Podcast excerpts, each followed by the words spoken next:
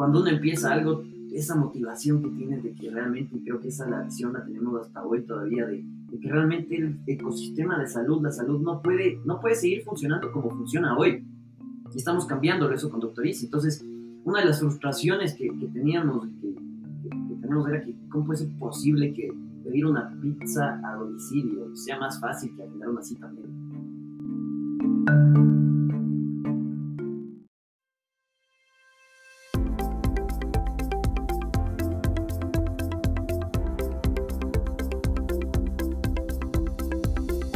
Bienvenidos a Creando la TAM, un podcast donde conversamos con emprendedores e innovadores de Latinoamérica para conocer sus historias y, a través de ellas, inspirarte a seguir tus ideas.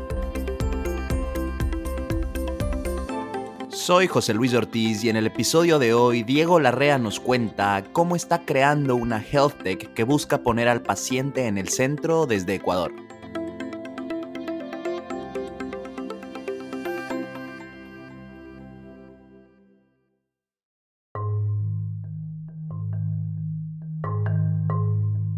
Diego se encontró con la tecnología y las startups durante la universidad. Un proyecto llamado Farmabot le dio fama suficiente para que luego el papá de un amigo lo invitara a emprender con él y sus socios en HealthTech. En este episodio, Diego nos cuenta cómo pasaron de investigación por un año a lanzar el MVP, los retos que implicó la pandemia, cómo priorizan la experiencia del cliente en su plataforma y cómo están abordando la expansión en Latinoamérica priorizando mercados menos tradicionales y pequeños. Acompáñame a conocer su historia. Diego nació y creció en Quito.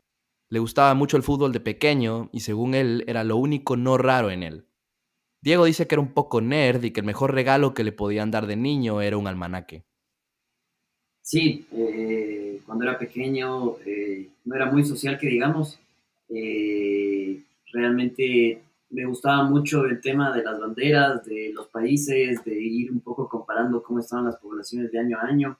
Me encantaba jugar Age of Empires y, básicamente me pasaba entre dibujar, eh, me encantaba dibujar en miniatura, entonces dibujaba ciudades en súper pequeñito, me gastaba siempre la, la mesada o, lo que me daba mi papá en el día, la semana, en, esferos que eran de detalles, los que usan los arquitectos para para dibujar y realmente con lo que hice amigos fue con el fútbol, que tampoco era que, era muy bueno, pero, pero con eso logré hacer mis primeros amigos en el colegio.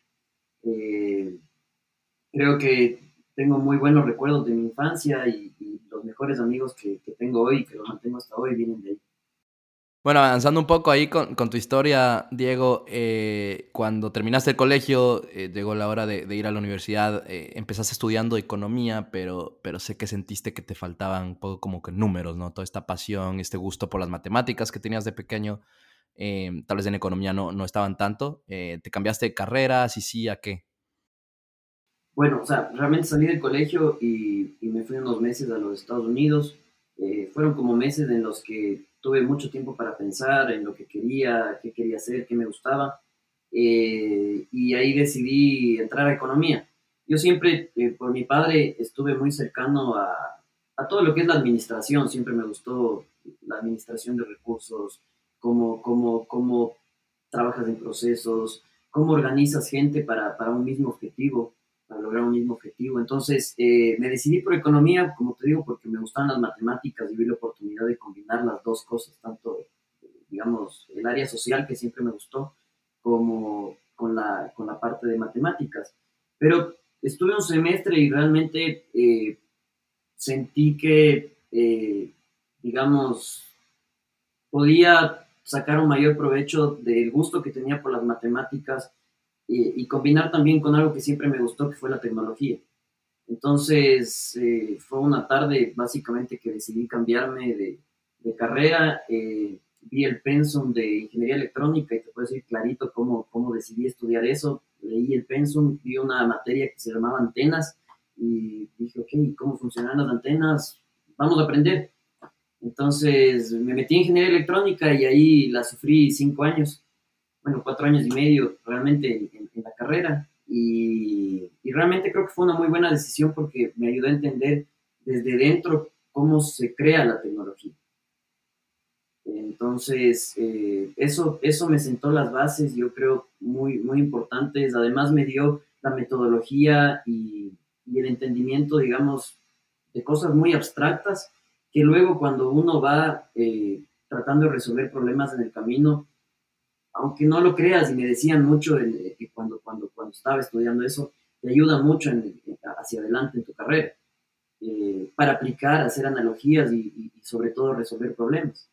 Entonces, un poco esa fue también eh, la vía por cómo fui siguiendo mi, carrera profesional. Eh, y enseguida ahí también empecé a trabajar, ¿no? Y ahí fue cuando trabajaste en, en Mundo Mac vendiendo computadoras, ¿no? Bueno, sí, los primeros años. Durante la universidad. Eh, sí, los primeros años sí, y también daba clases de computación para personas de la tercera edad. Eh, okay. Había muchos, muchos clientes que entraban al mundo Mac que les gustaba la, la tecnología, pero que, digamos, querían comprar una, un computador, pero no sabían utilizarlo realmente. Entonces, eh, yo les enseñaba mientras estaba ahí y algunos de ellos me decían, oye, ¿por qué no vienes y me explicas un poquito en mi casa un poco más cómo funciona esto? Entonces, entre eso y, las clases privadas de computación, me redondeaba en los primeros años. Eh, en esos gastos universitarios que uno tiene, ¿no? Y después entré a trabajar en el sector petrolero, ya cuando obviamente estaba un poco más avanzado en los estudios de ingeniería. Claro. Antes de hablar de eso, de tu primer trabajo después de, después de graduarte, eh, cuéntanos de este proyecto que empezaste en la universidad eh, que se llama Faramabot, que sé que luego tuvo como una, buena conexión con lo que haces ahora en Doctor Easy. Sí, sí, sí. Bueno, fue un proyecto que, realmente yo creo que marcó, marcó mi vida y marcó también eh, no solo mi vida profesional, sino también mi vida personal. tuve la oportunidad de trabajar con gente muy valiosa en ese, en ese proyecto eh, cofundamos Farmabot con, con, otros dos ingenieros. Eh, uno de ellos, Gabriel Iturralde, eh, que, que, es un maestro de, de, la robótica hoy y a quien admiro mucho. Y creamos también junto con Jaime Ocampo, que fue realmente, yo te digo, y es algo que se necesita en el, en el, en el ecosistema realmente emprendedor, gente como él que impulsó el proyecto, o sea, como, como, tanto como sponsor y también como, como como alguien que conoce o conocía en el sector en que nosotros estamos trabajando y, ayudándonos con plata y persona. Eh, entonces formamos algo muy chévere, ahí sacamos la primera, la primera vending machine de, medicinas automática eh, que operó en Ecuador. De hecho, eh, trabajamos con tecnología IoT que la desarrollamos nosotros mismos podías controlar la máquina desde tu celular conectándote a internet, eh, podías controlar las entregas que se estaban haciendo, nos conectamos al sistema de, una clínica en Quito para, para a través de lo que esa clínica eh, recetaban sus doctores, puedas también hacer la entrega de medicinas no solo over the counter, sino también las que requieren prescripción médica. Ahora, el reto ahí, y porque digo que eso también me marcó y aprendí mucho, fue, fue un proyecto en el que yo creo haciendo un mea culpa y cómo analizamos, me enfoqué personalmente demasiado en el producto. Y realmente ahí fue cuando aprendí, digamos, de la forma dura, la importancia del Lean Startup o de, o de, o de la iteración, de la metodología ágil, de probar, equivocarte rápido y volver a iterar. Claro que esto sí te digo, es difícil hacerlo en el hardware. O sea, es más fácil decir y aplicarlo en el software que en el hardware, porque en el hardware tienes tu MVP eh, realmente es eh, tanto en costo, esfuerzo, tiempo. Claro, tiene que funcionar. No es, no es tan mínimo como en el software, exacto. entonces, entonces tienes esos retos. Pero aprendí, aprendí eso y, realmente ahí también me di cuenta que, me gustaba el tema del emprendimiento en, el sector, en, un sector sobre todo que sea escalable como, como es la tecnología. Bueno, pero en paralelo a todo esto, ya un poco hablando, digamos, de tu, de tu carrera profesional más, eh, más formal, por así decirlo, em, de, pues, trabajos y empleos, etcétera. Cuando te graduaste, como ya lo mencionaste, entraste, entraste a la industria de petróleo en una empresa que se llamaba Digitech. Eh, ¿cómo, se, ¿Cómo se dio eso? ¿Cuál fue un poco la conexión ahí con lo que estudiabas o cómo, cómo llegaste a esa industria? Bueno, tuve la oportunidad de encontrarme con gente que creyó en mí. Eh, yo estaba eh, en el último año o penúltimo año, no recuerdo. Eh, creo, que era, creo que era último año exactamente, eh, pero primer semestre de, ingeniería electrónica. Y yo quería trabajar, o sea, realmente quería trabajar, quería ver una aplicación práctica de lo que estaba aprendiendo. Y a través de, un amigo me, presentó justamente a, a, la gente que, que, lideraba esta empresa que, que comento, Digitec.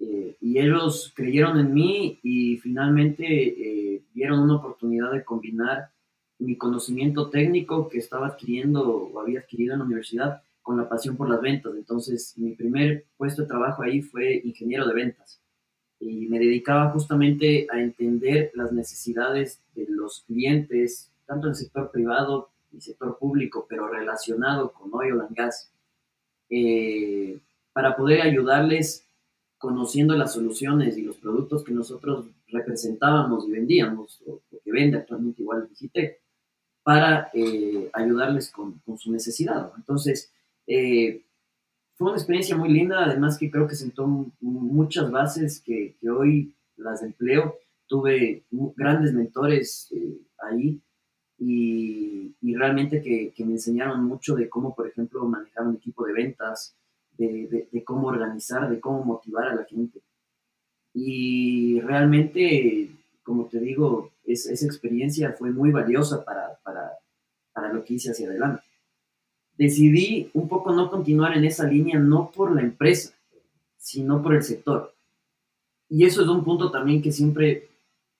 Eh, Porque, ¿qué, le veías al, sector petrolero en ese momento? Creo que un consejo que yo justo hablaba con un profesor mío de, ingeniería que, le daba, hablando en retrospectiva, que debería incluirse en la educación superior y a todo nivel en la educación, es esa experiencia práctica. ¿Por qué? Yo te puedo decir, mira, en la teoría me encantaba y me encanta hasta hoy la ingeniería electrónica. Pero hablándote sincero, y te hablo desde lo más sincero, no me gustaba usar botas de acero, subirme a un tanque de N metros, ¿no es cierto? En la mitad de la selva ecuatoriana, que es muy hermosa, pero no me gustaba el, ambiente, digamos, húmedo y todo con, con el overol de jean para que, para que no. Entonces, si eso no te gusta, es tan fácil darte cuenta que, sabes que eso no es lo tuyo. Y, no me sentía cómodo con eso. Te estoy dando algo bien superficial, ¿no es cierto? Que obviamente, en general, el, sector no, no, me, no, no tenía esa motivación en mí, esa pasión que me movía a dar. Daba siempre una extra milla, pero veía que eso tal vez no era para el largo plazo para mí. Entonces decidí pasarme a un sector donde pueda tener más flexibilidad de crear cosas. Y ahí fue donde me uní al equipo de Questionarix gracias a un gran amigo mío, eh, Sebastián Mankervis, y ahí estuve como, como product owner de, de, una línea que estábamos abriendo nueva en Questionarix eh, para la parte de YouTube. De, de, todos modos, estuviste más o menos que solo nueve meses ahí en, en Questionarix eh, y luego pasaste a otra, a otra empresa de tecnología en Ecuador que se llamaba Evaluar. Eh, cuéntanos un poco por qué esa transición, tal vez un poco como rápida a simple vista, em, y, qué hiciste en Evaluar. Creo que, creo que la vida también, hay veces que uno tiene que tomar decisiones por oportunidades que se van presentando, ¿no? Y tuve la oportunidad de conocer a, a, la gente que, que, estaba atrás de, Evaluar, particularmente a Jacobo Moreno, y tuvimos la oportunidad de conversar también. Como te digo, eh, he tenido la suerte de que muchas personas me abran la puerta para conversar, para conocernos. Finalmente, Jacobo me recomendó eh, a Daniel para, para integrarme al, al, equipo de Evaluar. Eh, realmente no era algo que estaba buscando, sino que se dio de, como te digo, o sea, de, conversaciones, ya sea por Farmabot o por estar justamente tratando de encontrar cómo podíamos hacer cosas diferentes en lo que estaba haciendo en ese momento, en situaciones. Y bueno, ahí, ahí, nos conocimos con Daniel y Daniel me propuso eh, un reto que, me movió en ese momento y fue un, gran reto, que era ser, un, ser, ser el líder de la parte de producto en un equipo mucho más grande y en una empresa multilatina con, con un crecimiento exponencial en ese momento con, con una participación de mercado importante en Perú, eh, en Chile y con muchos proyectos también que tenían ya sobre la mesa que se hicieron realidad más adelante, como, como el crecimiento hacia México. Entonces, eh, le aposté y decidí, y decidí, creo que más bien ellos le apostaron a mí, me habían dicho, y, me sumé también a su equipo y, realmente creo que fue una muy buena decisión también porque eh, tuve la oportunidad de trabajar, como te con gente con mucha experiencia y, y resolver quizás otro tipo de retos que en Cuestionarix no estábamos resolviendo todavía, o que quizás requerían en mí desarrollar nuevas competencias y habilidades que de otra forma quizás al no retarme no las habría desarrollado. Claro, una startup más, más avanzada entonces. Antes de pasar a hablar un poco más de Doctor Easy, eh, cuéntanos, porque estuviste nuevamente poco tiempo, creo, dentro de, dentro de lo que se considera el tiempo como normal en una empresa, estuviste como un año en evaluar. Y luego sé que te contactaron, eh, me parece que fue los papás de, un par de amigos del colegio, eh, pues ya después, muchos años después de graduarte, con, con, como una propuesta ahí, una idea interesante. Cuéntanos, cuéntanos qué fue eso. Sí, a ver, eh, y como te digo, hice un poco el hilo de todo lo que, lo que te he estado comentando.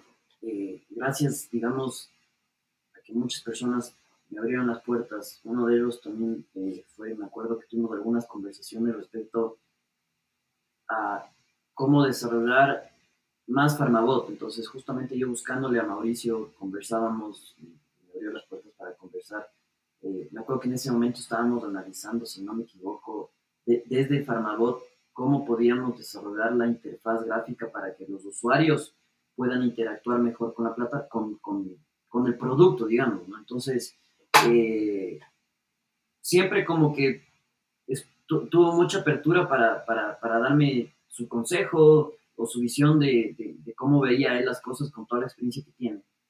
Y realmente toda la, toda la gente que me conocía eh, en ese momento, en esos años, siempre se habla de Farmabot, porque yo vivía... que eras el farmabot, el chico farmabot. Sí, no, además que uno cuando se obsesiona con algo, eh, yo soy bien fácil, o sea, soy bien obsesivo. Entonces, cuando uno se obsesiona algo, pero de una forma positiva, eh, uno no es que trabajas ocho horas al día, sino que puede ser que estés sentado ocho, ocho, nueve horas en algo, sí, pero tu cerebro está, incluso cuando duermes pensando en eso, cómo resuelves eso. Entonces, eso me llevó siempre que mis conversaciones, quizás aburría a mucha gente con eso, pero, pero no, no demasiado, pero, pero a interactuar con las personas. Y cuando cerró, o, digamos pusimos en pausa Farmabot, eh, yo seguí mi camino y realmente Javier ahí, eh, como doctor, él es, él es doctor eh, oftalmólogo, eh, tiene mucha experiencia en el sector privado en, Quito, veía una necesidad de cómo podía en este nuevo mundo digital mantener sus estándares de servicio, porque si algo hay que destacar con, con Javier es que es un doctor que tiene una visión impresionante sobre el servicio al paciente, siempre la ha tenido, y, y, cómo él habla de, de, la importancia de que la medicina, ok, además de ser un excelente cirujano, eh, oftalmólogo, eh, siempre ha tenido él, por las conversaciones que he tenido, la visión de la importancia de ver al paciente como un ser humano que finalmente está pasando por una situación y, y que requiere y además merece un servicio de altísima calidad. Entonces, en esta línea, Javier estaba preguntándose cómo podía, desde su consultorio, adaptarse a esta situación que se estaba dando alrededor de la parte digital. Y tenía ciertos problemas que me acuerdo que, que, comentaba, y primero lo comentó Mauricio cuando, cuando le buscó, de, por ejemplo, habían pacientes que trataban de agendar una cita médica con él y le decían, oye, es que el teléfono del consultorio está ocupado. O yo no sabía que me podías atender hoy y que tú estabas disponible. Y al mismo tiempo Quizás ese paciente con el que él tenía cita a las 11 de la mañana ese día, justo le canceló la cita. Entonces tenías por un lado un paciente que no logró sacar cita en el día o en el momento que quería, y por otro lado otro paciente que se olvidó de la cita médica y no llegó. Y al mismo tiempo tenías en la mitad al asistente de Javier, que nos ha ayudado también bastante a entender eh, eh, la dinámica de, cómo podemos mejorar el servicio del doctor Isi. Un poco hecho pulpo, ¿no es cierto? Tratando entre las llamadas a los pacientes que no contestaban, cada vez los pacientes contestaban menos las llamadas y tratando de hacer manualmente muchas cosas. Entonces, Javier le busca a Mauricio, como te digo, como experto de software, eh, para ver qué podían hacer. Y en esas conversaciones entiendo que se dieron cuenta, tuvieron varias conversaciones que este no era un dolor solo de Javier, sino que era un dolor de muchos de los colegas de Javier. Y no solo en Ecuador, no solo en Quito, sino en toda Latinoamérica. Entonces, eh, ahí fue cuando decidieron empezar un proyecto para poder ayudar a, este servicio, ¿no es cierto?, que brindan los doctores a los pacientes. Y decidieron invitarme a formar parte. Sobre todo por, por la experiencia que, que, tuve también anteriormente en la parte, en la parte health, eh, con Farmabot. Dediqué muchos, muchos años a, a, estar ahí justamente aprendiendo el sector y todo y, por la experiencia que había adquirido en, empresas de, software y tecnología. Entonces... Y esto fue alrededor de inicios de 2018, ¿verdad? Sí, esto fue inicios del 2018. Entonces, desde el inicio, o sea, la primera, el primer contacto, digamos, que ellos tuvieron contigo fue un, hey, súmate al equipo o fue un, hey, porque trabajaste en Pharmabot, queremos contarte esta idea como muy de simplemente consejos y eso, o sea, ¿cuál fue esa dinámica al inicio? creo que primero conversar, muy probablemente. Muy probablemente fue, fue en esa misma línea, ¿no? O sea, oye, ¿cómo, ves esto? Y fuimos ahí desarrollando la idea, o sea, entre todos. Y realmente con, con, con la experiencia, porque realmente ya que, que, pusieron Javier, tanto la parte médica como, como Mauricio la parte de, del software, ya, ya bien mapeado el tema y yo fui aportando con, con mi grano de arena también en lo que, lo que se veía ahí, ¿no? en lo que sabías. ¿Y cuál fue entonces el, el, aha moment este que te hizo decidirte eh, ya unirte full time, dejar evaluar y unirte full time? Estábamos pensando todo, o sea, pensamos, eran reuniones, como te digo, súper abiertas, en el que en momentos analizábamos todo el sector de salud, ¿no? Entonces, como cuando uno empieza algo, esa motivación que tienes de que realmente, y creo que esa la visión la tenemos hasta hoy todavía, de de que realmente el ecosistema de salud, la salud no puede, no puede seguir funcionando como funciona hoy. Y estamos cambiando eso con Doctor Entonces, una de las frustraciones que, que teníamos, que, que, tenemos era que cómo puede ser posible que pedir una pizza a domicilio sea más fácil que agendar una cita médica. Pero todavía no entendíamos por dónde, por dónde empezar. Y en esos días, me acuerdo que Mauricio eh, se cayó suerte no fue, no fue a mayores, pero saliendo de una invitación familiar, eh, creo que estaba un poco oscuro, según nos contó la salida, y una grada no vio y creo que sí fue un metro o medio metro, no sé, pero cayó mal y se lesionó, se lesionó su hombro. Y por amigos también, y lo que vi de Mauricio, entiendo que la lesión de hombro es, es terrible, súper dolorosa, ¿no? Es súper difícil también la recuperación. Y claro, de golpe un jueves, Mauricio empezó a llegar con, con, con, lo típico que te ponen cuando, cuando te, te, lesionas del hombro, del brazo, ¿no? Y nos empezó a contar de primera mano en esas reuniones toda la experiencia alrededor de tratar de recuperarse. Entonces todo empezó desde que trataba de encontrar el traumatólogo ideal para la situación que él estaba pasando. Y en ese momento, cuando tú buscas un doctor, a lo primero que acudes es a las referencias, a los referidos, y a los referidos usualmente son o tus amigos o un doctor de confianza. Pero tienes tantas percepciones de tantas personas sobre quién es bueno, quién no, qué todo, por dónde va el tema, este, es, este doctor es bueno para mano, pero no es para hombro, o este traumatólogo es para rodilla y no para hombro. Y realmente es súper difícil tomar una decisión así. Entonces, primero pasó por ese, por ese momento. Luego, el proceso del agendamiento de cita, me acuerdo que nos contaba oye, agendé una cita médica, llegué al consultorio y nadie me dijo que la cita era en el otro consultorio, al otro extremo de la ciudad. Nunca. O sea, yo no sabía que el doctor tenía dos consultorios.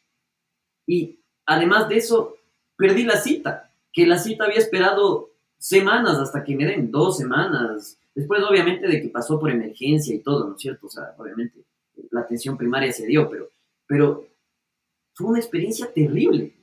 Y ahí fue cuando, cuando, cuando finalmente dijimos, no, o sea, la forma en la que tenemos que empezar esto es ayudando a los pacientes a encontrar y conectar de una forma mucho más fácil con los doctores particulares.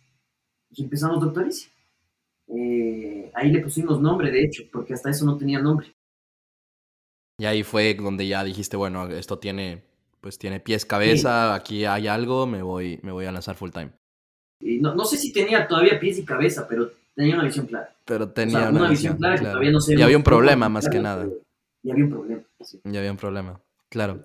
Eh, cuéntanos un poco, esto fue como, bueno, viendo, digamos, tu LinkedIn, parece que fue como marzo del 2018. Eh, cuéntanos del resto de ese año, que, a qué se dedicaron ya tú full time ahí eh, y cuál era un poco la, la, Sé que luego lanzaron un MVP, ¿cuál era la idea de este, de este MVP? Bueno, a ver, 2018 yo me incorporé, si no me equivoco, en marzo. empezamos obviamente ya full time, entonces particularmente empezamos con algunos ejercicios de design thinking Mauricio, Mauricio conoce muchísimo de design thinking, realmente, realmente es, es, increíble la experiencia práctica y además teórica que tiene en ese aspecto de poder entender las necesidades de los usuarios. Entonces empezamos por ahí. Y, y, no te digo que hicimos, o sea, fue más bien algo como, no hicimos un ejercicio formal de Doctorici, pero utilizamos algunas herramientas, eh, perdón, no de Doctorici, sino de Design Thinking, utilizamos algunas herramientas de Design Thinking bajo la guía eh, de algunos expertos, eh, incluso cursos en línea, para entender un poco mejor esto que te estoy contando. Y ahí encontramos algunos insights súper valiosos como que por ejemplo luego se transformaron en, actividades que, fuimos trabajando, como por ejemplo que el dolor del paciente no solamente estaba en agendar la cita, sino que incluso había un problema anterior a eso, desde cómo llegas al consultorio. Entonces, eh, muchos doctores, por ejemplo, cuando hicieron este ejercicio, nos decían, oye, no, es que lo que más me molesta de los pacientes es que lleguen tarde, porque me dañan toda la agenda y entonces el paciente llega 15 minutos tarde y todo el mundo se termina tarde en la consulta. Pero luego hablabas con ese paciente y te decía, oye, es que, verás, llegué a tiempo y resulta que estuve 15 minutos dando vuelta en el parqueadero tratando de encontrar uno. Y cuando llegué al consultorio, además el doctor estaba un poco bravo, porque llegué tarde. Entonces, entonces ahí empezamos con ese tipo de insights que te digo a, explorar por dónde. Eh, ahí vimos que, por ejemplo, el, el, factor de poder explicarle al paciente dónde estaba el consultorio exactamente era súper importante. Entonces, eh, para las ubicaciones georreferenciadas, eh, hicimos un ejercicio justamente de poder ayudarle al paciente exactamente dónde estaba el, consultorio. Y vimos que el tema de la ubicación del consultorio, por el ejemplo que trae Mauricio, que se equivocó, incluso nadie le dijo que había dos consultorios, o por el hecho de que si tú estás en muletas, darte una dirección con cinco metros de diferencia, estás hablando de casi una maratón o sea, del esfuerzo que tienes que hacer, ¿no? Entonces, eh, tratamos de, empezar por ahí. Y a la, par también empezamos con, con, el armaje del equipo, del equipo de software para empezar con el desarrollo. Eh, entonces, ya para eh, agosto del 2019, o sea, más o menos este, este, este tema nos tomó un año, sacamos nuestro primer MVP. No, perdón, agosto del 2019 ya sacamos el completo, perdón las fechas. Eh, esto fue en diciembre del 2018, nuestro primer MVP. Entonces, en diciembre del 2018 lo que sacamos fue un directorio médico. Entonces, básicamente los doctores podían subir, empezar a subir en Doctorici sus perfiles, ponían su información profesional y tú podías ver el teléfono de ellos. Punto. No podías agendar todavía cita, no podías hacer todavía nada más. Eso sacamos cero, monetización también, ¿no? O sea, simplemente... Cero monetización. Pero, pero nos permitió conversar también con los doctores y validar algunas cosas. Entonces, eh, eso sacamos en diciembre del 2018 y de diciembre del 2018 hasta agosto del 2019 continuamos terminando justamente nuestro producto para sacar el servicio ya de agendamiento.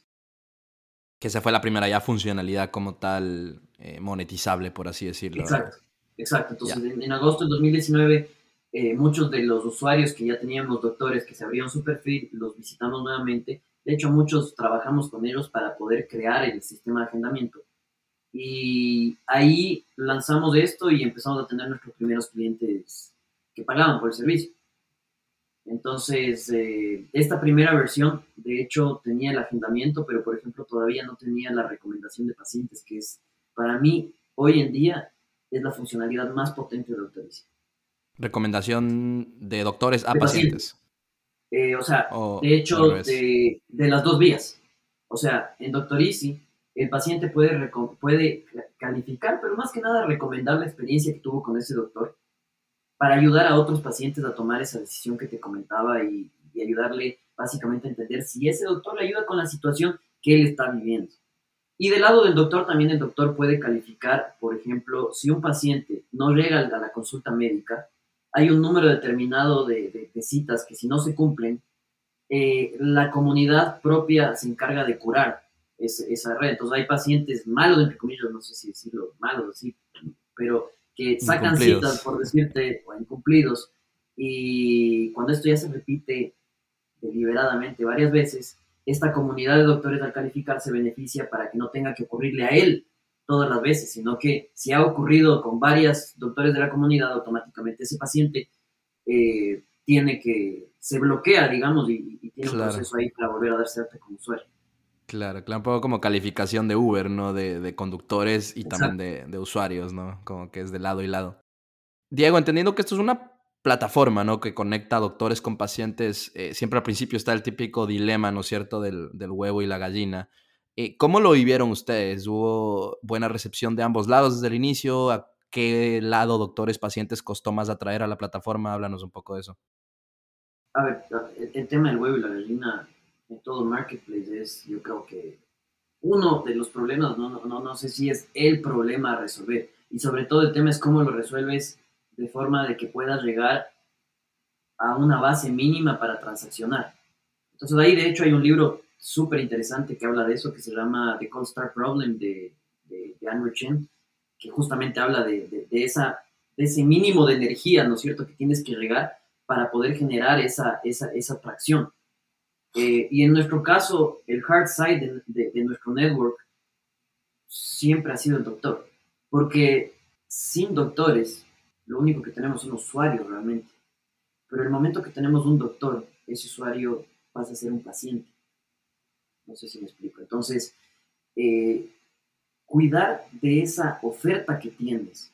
Y sobre todo, te digo, ha sido un trabajo de no una relación cliente-proveedor con el doctor, una relación de aliados, de partners, en el que juntos entregamos un mejor servicio al paciente. Entonces, nosotros somos esos aliados del lado del consultorio, porque yo puedo ofrecerte mejor servicio de agendamiento de citas con toda la experiencia transparente, espectacular, que si finalmente esa atención en la consulta médica no fue adecuada, se rompe todo. Entonces. Claro, y ahí Doctor Easy es el que queda mal. No, ah, este doctor que me recomendó Doctor Easy no es bueno. Doctor Easy no funciona. Correcto. Y, en muchas. El lema de nuestra empresa ahí respecto a cómo, cómo, cómo enfrentamos ese tema es. En muchas situaciones no somos culpables. Eso es algo que lo hemos interiorizado en el equipo. No somos culpables. Pero sí somos responsables. Esto, esto lo leí, me acuerdo de un libro que, que es. Ah, el sutil arte de que te importa un carajo. Creo que en ese libro, en ese libro se habla de eso. Entonces, es ok, o sea, hay situaciones que se dan, ok, el doctor se retrasó porque tenía una cirugía. Tampoco es la culpa del doctor, de hecho, o sea, es, es situaciones que se dan. Pero ¿saben qué?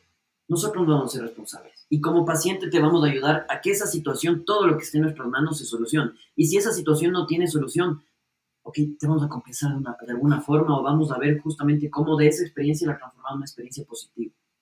Así sea que no pueda cambiarte, no puedo retroceder el tiempo, pero que el paciente sepa que esa experiencia ayudó para mejorar la experiencia de otros pacientes más. Eso ya hace que sea una experiencia positiva, incluso para los pacientes. Claro, claro. Y es un poco la confianza que eleva la confianza que uno tiene en la plataforma como tal, que a la final eso es como uno de tus mayores assets, ¿no? la confianza, dijiste un punto clave. La confianza es vital para, para los servicios de salud en general.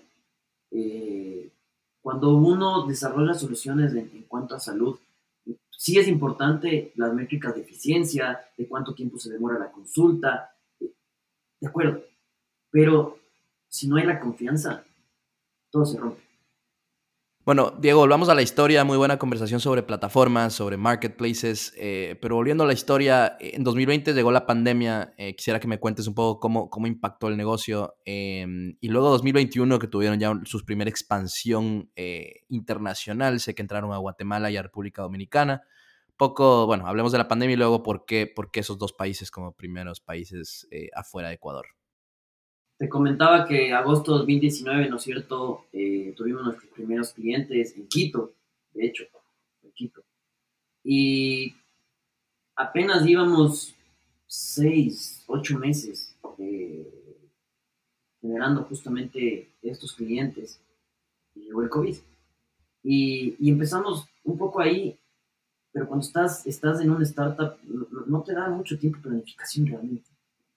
Y creo que eso es una, una, de las, uno de los valores de siempre mantener esa esencia. Entonces, cuando llegó el confinamiento, me acuerdo que el viernes, antes de que cierren, dimos una charla al equipo justamente para prepararnos si es que se llegaba a dar un tema del confinamiento. De hecho, un buen ejercicio fue lo que sucedió en octubre, no sé si te acuerdas, eh, para, para las empresas de Ecuador. Claro, claro, todas las protestas. Exacto, entonces entonces nos preparamos un poco ya con esa experiencia de octubre para decir, ok, nos vamos a preparar si sucede esto, ¿cómo trabajamos? Okay, pues nos organizamos y lunes ya no volvimos de la oficina. Eh, y ese lunes empezamos a trabajar en lo que era la teleconsulta. Fue así, o sea, fue, fue un compromiso espectacular del equipo en el que fue, no, o sea, esto, esto, esto va para mucho tiempo, probablemente no sabemos para cuándo. En ese tiempo, mucho tiempo sonaba dos meses, recuérdate, o sea, pero dos meses te parecía inmenso. Entonces, eh, empezamos a sacar la teleconsulta y sacamos un tiempo récord en abril. Nos demoramos un mes sacando la teleconsulta. Y marzo prácticamente bajamos a nada de citas, o sea, prácticamente cero. Y nuevamente nos reinventamos en abril y con la teleconsulta empezamos nuevamente a transaccionar. Y crecimos y generamos una atracción que me acuerdo que la recuperamos más o menos en mayo, lo que estábamos antes. Y de ahí nunca, nunca paramos mucho del equipo también que, que ingresó a Doctor Easy es un equipo que, te digo, antes del COVID éramos ocho personas. Hoy estamos cerca de 40 y muchas de las personas ingresaron en estas, en estas fechas donde no había interacción física. Entonces, eh, abrimos Guayaquil, abrimos Cuenca bajo esas condiciones eh, nuestro equipo comercial, sobre todo los asesores que, visitan a los doctores, un compromiso brutal porque eh, cuando nadie salía o muy pocas, digamos, personas salían, digamos, obviamente ya cuando estaba autorizado salir y todo, pero eh, con su mascarilla, con su todo, hacían la visita médica al doctor para poder ayudarles con capacitaciones y cosas de la herramienta que había cosas que no se pueden hacer remotas. Y 2020 fue un año en como te digo, fue un año en el, que logramos abrir más ciudades en Ecuador y consolidar ese equipo y para el 2021 estábamos lo que consideramos listos para, para dar unos primeros pasos a nivel internacional. Y empezamos a explorar ahí países, eh, analizando sobre todo cuáles eran países que tengan un índice de out of pocket alto. Out of pocket en términos de salud es el porcentaje de los pagos que se hacen en salud directamente por el paciente. Y para nosotros este es un parámetro importante porque de cierta forma es un parámetro que nos delimita en qué países la interacción paciente-doctor tiene mayor relevancia, porque obviamente influyen muchos más factores, o sea, a nivel, te estoy diciendo, bien simplificado, pero en términos súper generales, en los países donde tienes un out of pocket más bajo, eh, básicamente tienes otros actores que también se involucran, como por ejemplo en el caso del, de Colombia, las DPS, las, básicamente empresas que eh, están en ese, en ese sector de la seguridad social que, tienen bajo esa estructura en Colombia. Entonces, en nuestra línea de crear la red siempre nos hemos enfocado de cómo llegar al doctor particular de una forma más, más directa. Y eso, combinado, como te digo, con otros factores, hizo, nos hizo ver que Guatemala tiene un out of pocket del 60%. Para que tú compares, por ejemplo, el promedio de Latinoamérica de out of pocket es 30. Eh, en los Estados Unidos está cerca del 10. Entonces, Guatemala Ecuador cuál es? Ecuador está alrededor del 40%. Ok. Que igual es alto, o sea, es sobre la media de, promedio de, Latinoamérica. Entonces, decidimos entrar a Guatemala. Además, Guatemala tenía una particularidad también que, por motivos personales yo conocía también el país. Eh, entonces, había un poco entendido cierta dinámica de cómo, de cómo opera el país y, había encontrado también muchas similitudes respecto al mercado ecuatoriano. Entonces nos decidimos por Guatemala, entramos a Guatemala y a lo que fue más o menos mediados del 2021, si no me equivoco fue agosto, agosto del 2021, pero nuestros ingresos a los países eh, no necesariamente es que empiezas de entrada a transaccionar, o sea, nuestro ingreso es entrar a generar primero la red, a romper ese huevo y gallina que, que, me, que me comentabas. Entonces, eh, hemos estado enfocados hasta la fecha, digamos, en, eh, obviamente hoy estamos ya transaccionando citas, eh, el 13% más o menos de las citas del último mes ya vino de, estos países fuera, pero estamos, está, hemos pasado una etapa de, consolidar esta red de, doctores para poder brindar ese servicio hacia los pacientes. Y a finales del 2021 aperturamos Dominicana, o iniciamos operaciones, más bien dicho, en Dominicana, eh, igual, construyendo y consolidando esa red de, doctores particulares para poder entregar ese servicio que se merecen los pacientes. Excelente, súper interesante este, este índice que comentas, ¿no? El índice como de, de, out of pocket, justo pensaba, ¿no? Aquí en Estados Unidos, eh, pues donde yo vivo, el, ese índice, como comentas, es muy bajo, el 10%, y claro, ya entran otros factores para encontrar a un doctor. Ya es como, bueno, quién está en el network de la aseguradora que tengo, etcétera, etcétera. Entonces, como que ya, ya, te guías por otras cosas. Eh, te hago un par de preguntas más, Diego. Gracias por todo lo que has compartido eh, con nosotros. Cuéntanos un poco cuáles son en general los planes que tienen para el resto de 2022 y para el 2023. A ver, sí, como, como comentas en esta línea de, consolidar la red, eh, es nuestra principal prioridad para, para este y los, y los años venideros. Sabemos que nuestro producto y nuestro servicio, más allá del software que tiene que funcionar bien siempre, tiene que ser un 10X, siempre mejora a, cualquier cosa que exista en el mercado. Siempre es nuestra visión y nuestro lema y nuestro propósito. El valor intrínseco de nuestro, de nuestro servicio está en la red que ofrezca a los pacientes. Entonces, eh, estamos justamente acelerando esta adquisición de la red. Queremos hacerlo en un, en un menor tiempo, eh, expandirnos a, más países de la región y profundizar también eh, el alcance de nuestra red en los países donde operamos. que en todo marketplace es es muy importante además, yo creo, hacerlo en un tiempo eh, lo suficientemente rápido para poder eh, tomar la oportunidad. Entonces, eh, justamente nuestra, nuestra ronda apunta a eso. Y en los planes de futuro de Doctor Easy, yo te digo, en el corto plazo, nosotros vemos impactando positivamente en facilitar la accesibilidad, accesibilidad y la transparencia en el sector privado de salud en los países de Latinoamérica. Pero para el mediano y largo plazo estamos cada vez más acercándonos y trabajando desde ya en ampliar el ecosistema de servicios que tenemos en, la red. Entonces hoy, por ejemplo, estamos ya con dos pilotos con dos de las principales cadenas de, farmacias en Ecuador eh, trabajamos también con una aseguradora. Y en esa línea es ir agregando servicios complementarios de cara al paciente para que esta experiencia que, que, nos mueve, mejorarla y hacerla más transparente para los pacientes se haga realidad en toda la eh, incluso con un impacto a nivel social que lo hemos siempre conversado, que el momento que tú conectas la oferta y la demanda de una forma más eficiente. Se te abren un montón de listas de oportunidades que incluyen incluso eh, la accesibilidad a nivel financiero para muchos más pacientes a, esos prestadores.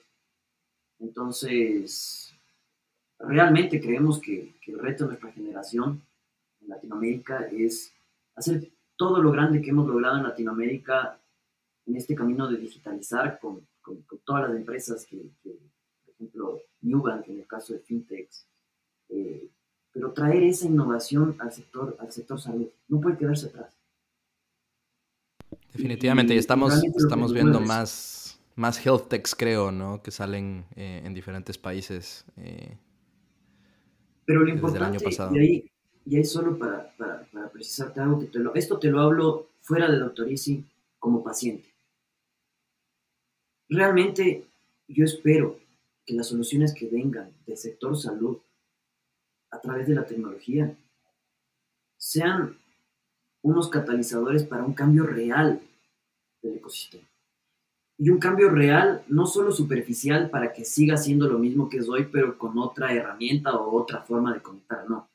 Un cambio real en el que el paciente esté en el centro, conceptualmente. Que el paciente sea el que tiene el poder, el poder de elegir, el poder de decidir, y ese poder para esa democratización, la transparencia y la accesibilidad es vital. De acuerdo, de acuerdo. Hay una pregunta muy rápida antes de hacerte la última pregunta, pero ¿hay mercados o hay países o hay regiones en las que funciona mejor el tema de, de, salud como con, el paciente en el centro? No, no, sí, definitivamente. Por ejemplo, por ejemplo en Estonia, el, el manejo de la información del paciente realmente es del paciente. O sea, no, no, soy un experto del mercado de Estonia, o sea, te lo digo así como, como sinceramente, pero pero, pero hay muchas iniciativas todavía por hacer eh, en cuanto a, a, quién realmente es el dueño de este ecosistema, que es el paciente. Y eso ya se ha visto en, mercados, como tú bien mencionas, en Europa, eh, en mercados también que quizás tienen otra perspectiva, el, americano, ¿no? Pero totalmente diferente al, europeo, ¿no? El, el, europeo quizás tiene una perspectiva más social del sistema de salud, eh, la visión del ecosistema americano muy probablemente es más, hacia, más capitalista, ¿no? más hacia, hacia la empresa, pero, pero que también a través de la empresa se puede, se puede generar innovaciones y beneficios del lado del paciente. O sea, el libre mercado es una, una herramienta muy poderosa para que los beneficiarios sean los consumidores. De hecho, muchas de las ineficiencias que se dan en el sector salud es porque tienes estructuras monopólicas. En la seguridad social, por ejemplo. Si eso, de cierta forma, rompe de esas estructuras monopólicas y el gobierno y el Estado más bien se enfocan en regularizar eso para, digamos, siempre obviamente asegurar que un paciente, digamos, con una enfermedad crónica difícil que requiere atención y que y esas ineficiencias del mercado no logra cubrir porque el medicamento cuesta miles de dólares, como, como se han visto varios casos, ahí es donde tiene que, que entrar justamente, a mi modo de ver y humilde opinión, el gobierno. Pero con un libre mercado puro y, real, el, principal beneficiario es el, paciente. Eh, entonces, sí, o sea, definitivamente hay mucho por hacer en el mundo, no solo en Latinoamérica. Bueno, Diego, gracias por todo lo que has compartido. Eh, siempre termino el podcast haciendo eh, la misma pregunta a todos mis invitados. en tu opinión, ¿cuál es, ¿qué es lo principal que podemos hacer para continuar creando en Latinoamérica y desarrollando este ecosistema de emprendimiento y tecnología? Bueno, yo creo que algo que es, bien valioso en general es creer en Latinoamérica. Y eso se está viendo mucho más seguido en el que talentos, ¿no es cierto?, que, están, digo, por, el equipo, por ejemplo, que tenemos en Doctor Easy, cada vez más le apuestan a quedarse en empresas que están trabajando para Latinoamérica. Eh, entonces, eso creo que es, es vital también cuestionarnos todos a nivel estructural como sociedad, cómo hacemos que, el talento tan valioso que tenemos en Latinoamérica trabaje para Latinoamérica. Eh, otro tema también, tal vez en algo ya más de a nivel de personas y que, ayudaría mucho también al ecosistema es, tal vez los latinos damos muchas vueltas a las cosas y damos muchas largas y cuando uno está quizás emprendiendo o en situaciones, lo más valioso que tiene es alguien que ok, te da primero una reunión, te regala su tiempo, pero de la forma más cruda, directa y todo, te dice las cosas tal cual como él cree que está bien, sin decorarte el tema, sin nada. Y eso ayuda mucho porque finalmente eh, esa retroalimentación que, uno tiene es lo que te ayuda a, continuar creciendo. Entonces creo que eso también es súper importante para, para, consolidar el ecosistema te digo ya a nivel más quizás mucho de, de la interacción de personas. Creo que por ahí, creo que, creo que realmente por ahí y, y, realmente creo que lo que se viene para Latinoamérica hacia adelante eh, tiene, tiene muchas cosas positivas, pero también hay que recordar y tener la empatía de la región en la que vivimos, porque es una región también con muchas desigualdades.